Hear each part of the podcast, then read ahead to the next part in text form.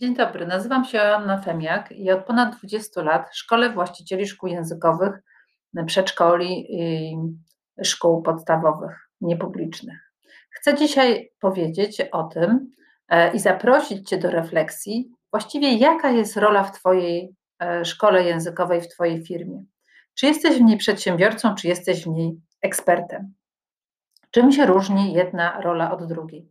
Ekspert to jest ktoś, kto zajmuje się w naszej branży nauczaniem, metodyką, e, rozwojem nauczycieli, szkoleniem nauczycieli. Ten poziom e, wiedzy eksperckiej oczywiście, że jest bardzo ważny i bardzo ważny. Bardzo często jest także realizowany właśnie przez Ciebie, przez właściciela e, szkoły językowej.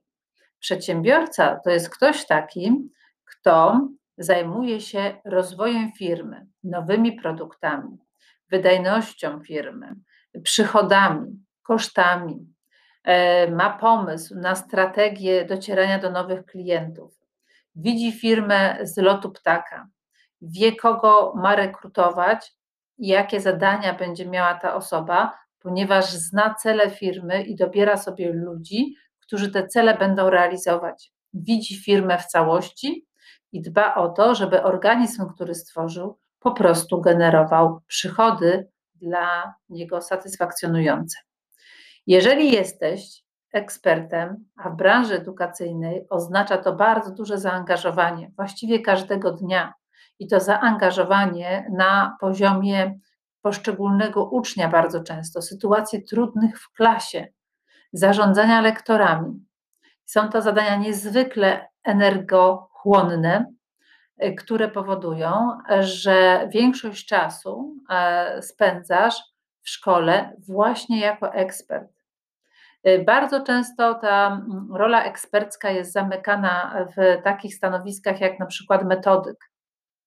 Jeżeli właściciel jest zarazem metodykiem, to te zadania pochłaniają mu bardzo dużo czasu, ponieważ one często wymagają rozwiązań tu i teraz. I e, nie masz czasu na to, żeby zastanowić się nad rozwojem firmy, wygospodarować no, 4 godziny na przykład w tygodniu nad tym, żeby się zastanowić, co lepiej może być zorganizowane w Twojej firmie, żeby się zastanowić, co będziemy robić w przyszłym roku, jakie produkty będziemy wprowadzać, jak je będziemy wprowadzać, żeby także szukać wiedzy z zarządzania firmą i organizacją, która przecież jest zupełnie inna niż wiedza z metodyki nauczania.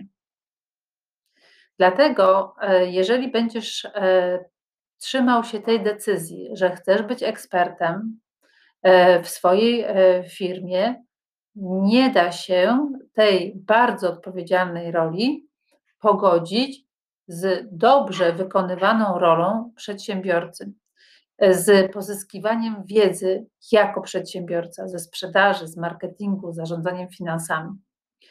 I jeżeli podczas tego podcastu powiesz sobie, no tak, faktycznie, chciałbym coś zmienić, chciałabym coś zmienić, chciałabym wreszcie zajmować się zarządzaniem moją firmą, a nie realizacją zadań eksperckich i byciem metodykiem, i byciem obecnym e, w, e, w klasie mm, z dziećmi, e, z rodzicami. Nie chciałabym, żeby to, był żeby to było moje główne zadanie. Nie namawiam Cię do tego, żebyś zostawiła swoją firmę, zostawił swoją firmę. Nie namawiam Cię do tego, żeby nie kontrolować i egzekwować tego, co się w niej dzieje, ale namawiam Cię do tego, żebyś stworzyła sobie przestrzeń czasu, w której zajmiesz się rozwojem swojej wiedzy, dzięki której będziesz rozwijała firmę, rozwijał firmę jako przedsiębiorca. I teraz, co zrobić, jeżeli chcesz zostawić swoją ekspercką rolę? To nie jest łatwe.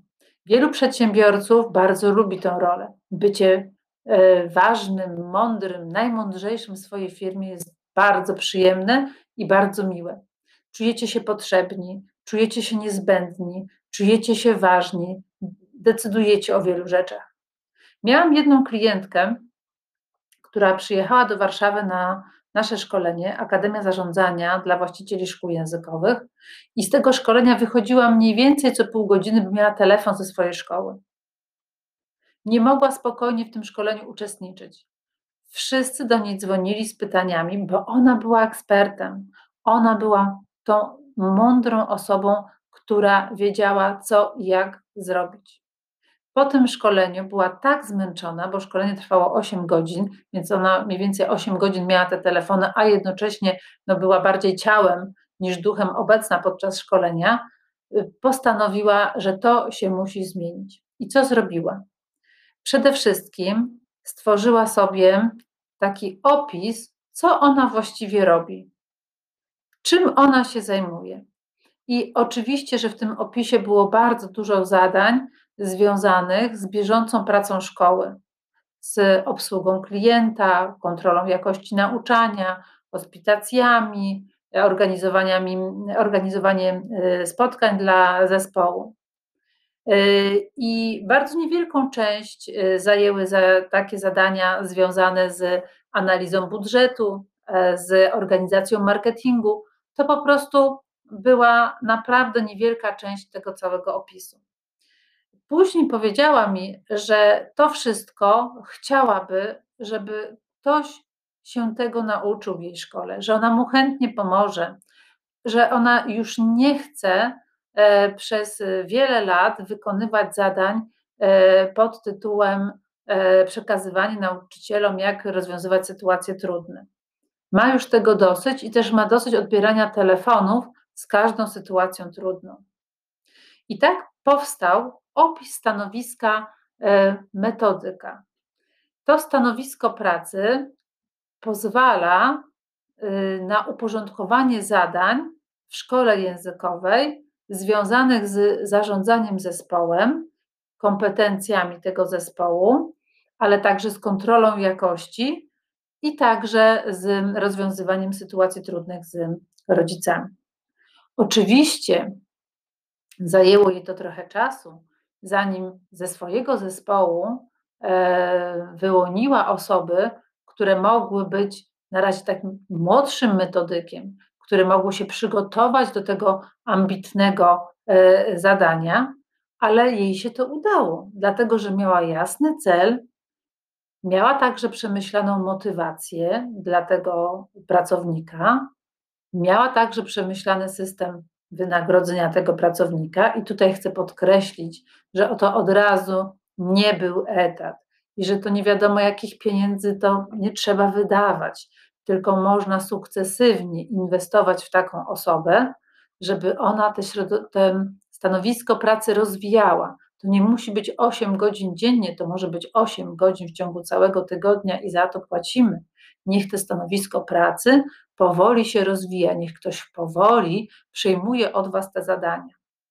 Ale jeżeli już masz takiego metodyka czy asystenta metodyka, to wtedy warto zwrócić uwagę na sposób zarządzania tą osobą, ponieważ duży błąd wśród przedsiębiorców, właścicieli szkół językowych mm, e, e, polega na tym, że taką średnią kadrą, już taką menadżerską, która jest odpowiedzialna nie za realizację poszczególnych zadań, ale często za organizowanie całych procesów, za organizowanie i nadzór na przykład nad nauczaniem, e, traktujecie jak takiego e, nauczyciela, któremu trzeba podać wszystko na talerzu i bardzo dyrektywnie zarządzać. Oczywiście to wypływa z pewnej troski, z pewnego lęku, że sobie nie poradzi, ale ten sposób zarządzania E, jest tutaj mało skuteczny. On na początku jest ok, w porządku, bo człowiek się uczy, ale później ta osoba nie uczy się samodzielności, odpowiedzialności, kreatywności i temu poświęcę następny y, podcast, czyli jak delegować zadania, jakie są sposoby delegowania zadań. Taka rola metodyka pozwala ci odzyskać swój czas, odzyskać swoją rolę, rolę jako przedsiębiorca. Wtedy będziesz mogła, będziesz mógł zająć się zagadnieniami, które są związane bezpośrednio z rozwojem Twojej szkoły. No na przykład nowi klienci, procesy sprzedaży, jak zintegrować z procesami marketingu, który jest bardzo poważnym dzisiaj e, tematem, e, jak dobrać cenę, jak budować programy lojalnościowe, gdzie jak się chcemy rozwijać, czy chcemy mieć nowe produkty, czy nową filię. To jest potężna wiedza, która w Twojej firmie faktycznie nie zaistnieje, jeżeli Ty będziesz ciągle ekspertem. Nie jest to łatwa decyzja, delegowanie zadań, nie jest to też łatwa decyzja, żeby zaufać drugiemu człowiekowi, ale zapewniam Cię, że można się tego nauczyć i można też pozwolić drugiemu człowiekowi, żeby zapracował na Twoje zaufanie, żebyś Ty mogła się rozwijać, żebyś Ty mógł się rozwijać. I wtedy możemy mówić, jeżeli oddajesz zadania, to tak naprawdę pozwalasz tej osobie rozwinąć się, przejść na poziom wyżej i przejąć zadania, których wcześniej, może w innych organizacjach nigdy by nie doświadczyła.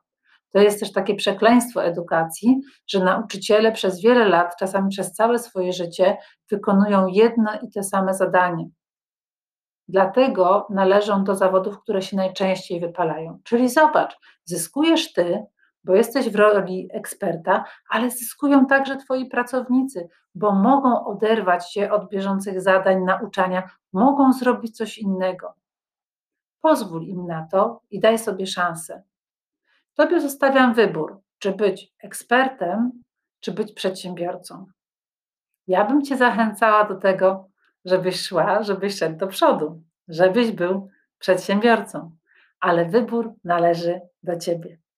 Dziękuję za wysłuchanie tego podcastu. Udostępnij. Możesz do mnie napisać jannafemiak małpa. Chętnie usłyszę opinię na ten temat jak Ty to widzisz. Pozdrawiam serdecznie. Do usłyszenia. Joanna Femiak.